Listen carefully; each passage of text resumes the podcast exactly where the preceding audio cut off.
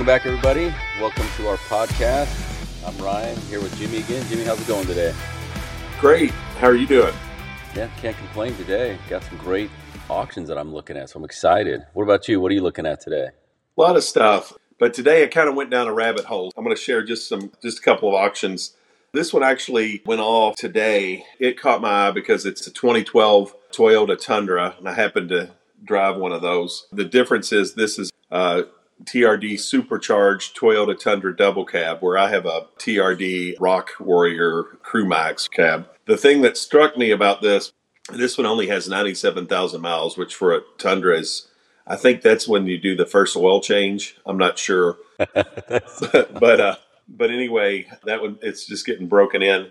But a couple things in the listing. One of the things that struck me as kind of funny was it has a bunch of pictures of the paint gauge readings. I think that's great. Very helpful. Uh, very helpful to me too because I know there have been several instances where on my Tundra the rubberized coating there at the bottom of the doors has come off and exposed some of the bare metal and I just took a paintbrush and whatever black my my Tundra's black and I just took whatever black paint can I had laying around the garage and that brush and then and then you know took care of business with that. So I'm sure if you were to put a paint gauge on mine, there might be some pretty thick areas, but it you know it's protected, so it's it's all good.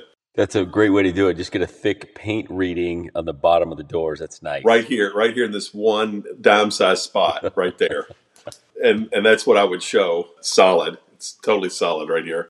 The other thing, I didn't get an explanation for it. You have to check it out. But as you're scrolling through the pictures on the auction, there's a picture of Jessica Alba that is followed by a picture of the lady ogre from Shrek. I think it's Fiona.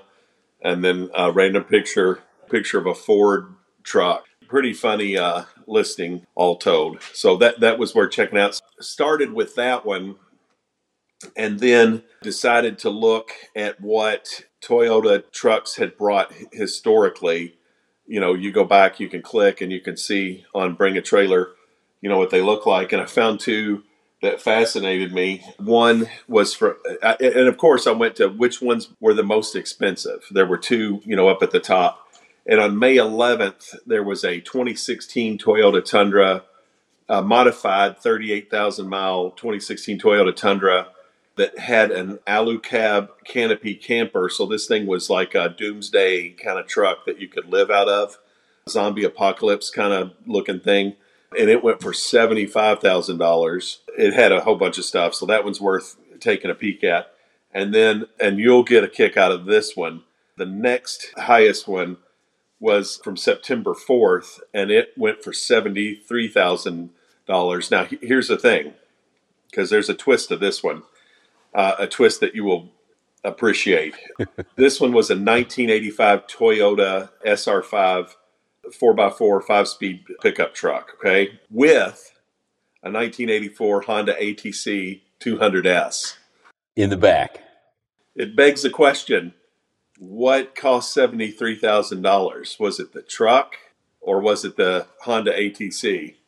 Uh, who knows? I don't know that listing's worth looking at because the thing that caught my eye again, like with the ATC listing that you had, the thing looks immaculate. And then if you look at the Toyota, the gauges on the uh, truck have that real 80s, the backdrop with the little grid work behind them.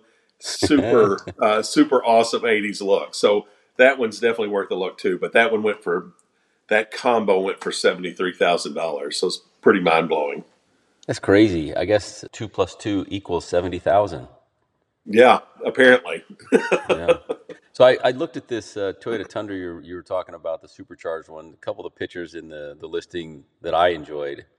The first was it's kind of a dusk shot with this dude with his 600 horsepower supercharged Toyota TRD just smoking the tires. So hopefully they replace the tires before the sale. And then hopefully. the license plate is in full view in several of the photos. And the license plate is ARRGM8E to spell out the word "our matey." so, dude must be a pirate. Maybe this is Jimmy Buffett's truck. Apparently, yeah. yeah, so uh, Tuesday I cracked open Bring a Trailer And the first five auctions that I went to, when I go to bring a trailer, I'll always check ending latest. That means they're the, the newest posted auctions. So these are the ones that are going to end in, you know, 10 days or seven days or whatever the auction that they picked. But five, the first five that showed up had a value on opening day of four million three hundred fifteen thousand dollars on five Wow. cars. So the first one is an 87 962 Porsche IMSA GTP race car that was starting out at 250,000. It's since gone up to 375,000. The second, and we'll talk about this in a little bit more, is a 175 mile 2020 McLaren Speedtail at 2 million. A 2020 Ferrari 488 Pista Spider at 430. And this is funny because some clever fellow has bid it up to $488,488. and I hope he's got the money and he's not joking around because if he doesn't get outbid, he's going to be in trouble. And then the next was a 2022 Ferrari SF90 Stradale for 550,000, and then a no reserve 2005 Porsche Carrera GT at 960,000. See, that's 4.3 million dollars in just those five cars. Well, I'm, I'm not a detective or anything, but I think just from hearing you say that, I think we know where that FTX money went, Yeah, right? exactly. Or the FTX people need to unload some assets. True. Yeah. One, hey, one or the other. But that McLaren Speedtail, I don't know if you've seen one of these. There's only 107 of them built. I don't think it's the most handsome car, but it's super cool. It's really long in the tail, thus the Speedtail. It's got a thousand thirty-five horsepower. Well, hey, it doesn't have to look good if it has a thousand horsepower. You know. Yeah, uh, I think it's you know 250 mile an hour car, but it's Oh like the gosh. old McLaren F1. It has the three seats. It's got one right in the center and two on either side, just kind of drifted back a little bit. So the the driver is actually dead center of the car, and that's super super cool. When I was reading about this on Bring a Trailer, in order to transfer this to a new person, the National Highway Traffic Safety Administration has to come and approve the transfer of the vehicle to the new owner because it's it's not marketed for the United States apparently. And so it's over here on a 200 a 2500 mile per year agreement. So if you drive it more than that, I don't know what they'll do. They'll probably put you in jail. Who knows what they'll do? Come and take your birthday from you. Yeah, come and take your speed tail. So Yeah. So I thought that was pretty interesting just to open up that and see that much value of cars 4.5 million 4.3 million dollars in just five cars That's insane. that's the starting point of those auctions so we might be able to get an update in a few days i know that the most of them are on a seven day run but i think the the porsche imsa race car is on a 10 day run so i'll track those and kind of see where they end Most of us can't afford gas anymore, so you know. well especially with the ftx crash you know that, that did it that did it Yeah, in. there went there went my money. all the crypto. But then the other one I thought was really interesting. This sold today. Uh, it was a Buick Grand National, sold for ten thousand nine hundred, which is a pretty good deal for a Buick Grand National. But the best part about it was it just Yeah, that's a great deal. yeah, it has it was it's literally a frame, the motor, the transmission, the exhaust, suspension, wheels, tires, and a drive shaft. And the comments were great. What you need is is to get that and then go to Lowe's and then just buy one of those five dollar five gallon buckets and you're good to go. I don't know what you're ready to you're ready to race. doesn't matter. Milk crate, Yeah, whatever. I'm good. don't worry about me. an interesting thing to run upon for sure. I would uh, I would take that thing and I would find a regular run of the mill Buick Regal and then I would spend whatever ludicrous amount of money it would take to put that body on that chassis and make that work. So you just have this Buick Regal, uh, normal looking Buick Regal with the Grand National underpinnings. That'd be great. And you'd probably still have a Home Depot bucket as a seat. Uh, yeah, well, yeah, definitely. Who needs seatbelts? And then the other the other one that I was looking at today, and I this is this brings back some crazy memories. Back in like the late '80s, we rented uh, something called a Toyota Dolphin, and uh, on Bring a Trailer right now that ends in four days. There's a 1985 Toyota Mirage camper. So if you can picture late 80s smaller two-wheel drive Toyota cabs, it's got a motorhome system on the back of it. This one's all modernized and funky with round edges and on the inside it has bucket seats upholstered in patterned brown vinyl Nice. which I didn't think that was possible. I don't know how they patterned the vinyl, Something in brown. Yeah. but back in the 80s, we rented one of these and drove from southern Idaho to St. Louis, Missouri, and back. It was, as you can imagine, it would be in a small motorhome going over Colorado passes at about 35, 40 miles an hour because that's about all the power these had. Just tiny little motors. There's a lot of comments about what kind of power this thing would have to to move that motorhome along, and I can I can testify it's not a lot. Very little. nice. And then finally, just a couple updates. The first update is the uh, the PT Cruiser. Thought I'd let you know that's sold. The PT Ooh. Cruiser GT Cabriolet five speed, eight thousand dollars. That's that's big money. That somebody is unloading FTX money, uh, placing that bid on there for sure. We know where it's going. We can track it. You know, follow the money. They say. And then the sad thing, the Dodge Laser, the Chrysler Laser that we talked about last week, it was withdrawn from the auction. I'd like to think it was because of something we said about it, but you know, nobody listens to this podcast, so there's no way. It was. It said it was withdrawn due to something that was said that was unfair to either the buyer or the seller. So, It had to have been something we said. Yeah, yes, for sure. they just heard it through space and time. Yeah. We're sorry. so- We're truly sorry. We wanted to see that thing.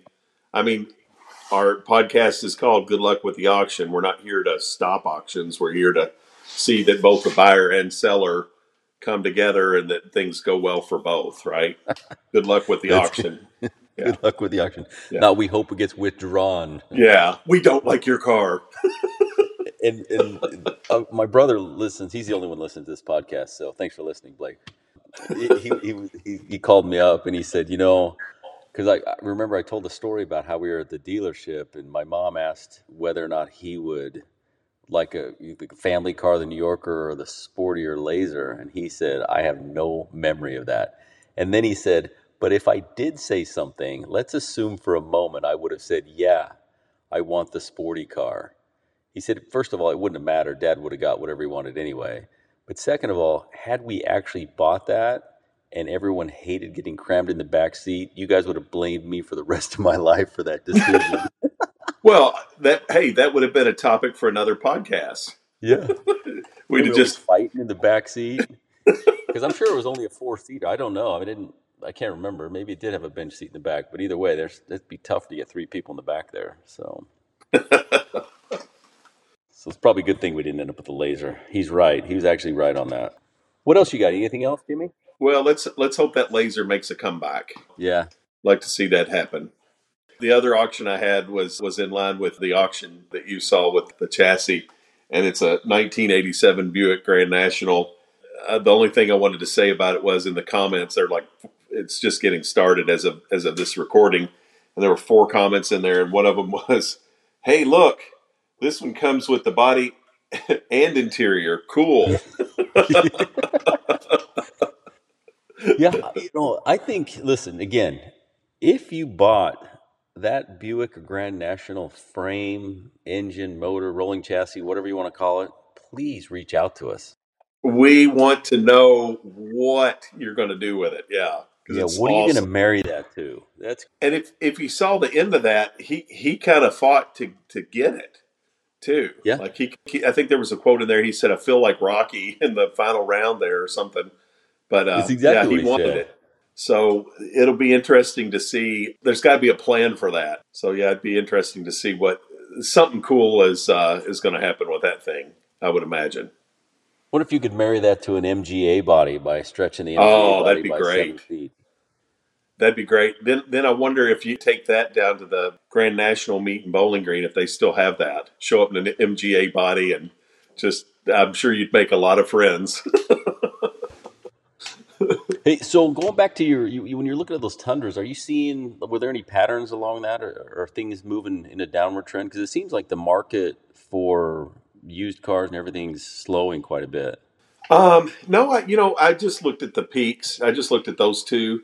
Okay. Uh, but it, it is it is funny because I did talk to somebody today, and they said they seem to kind of be connected with uh, dealerships here in town, and they said you know the, the, with the chip shortage and everything, the you know the Ford plants here in Louisville, and we've hmm had for some time, and I've I, you hear different rumors. I don't know what the truth is, but I do know I do know as I've gone up seventy one to the Sparta racetrack there earlier this year there was a whole bunch of uh, ford trucks you know just sitting there the whole parking lot full of ford trucks. I mean just as far as the eye could see when you're going up 71 and then they disappeared and i heard different stories about what happened. I don't know and then they were gone for you know that it was empty for a while. And then the last time i went up there which was i don't know a month or two ago it was full the parking lot was full of trucks again.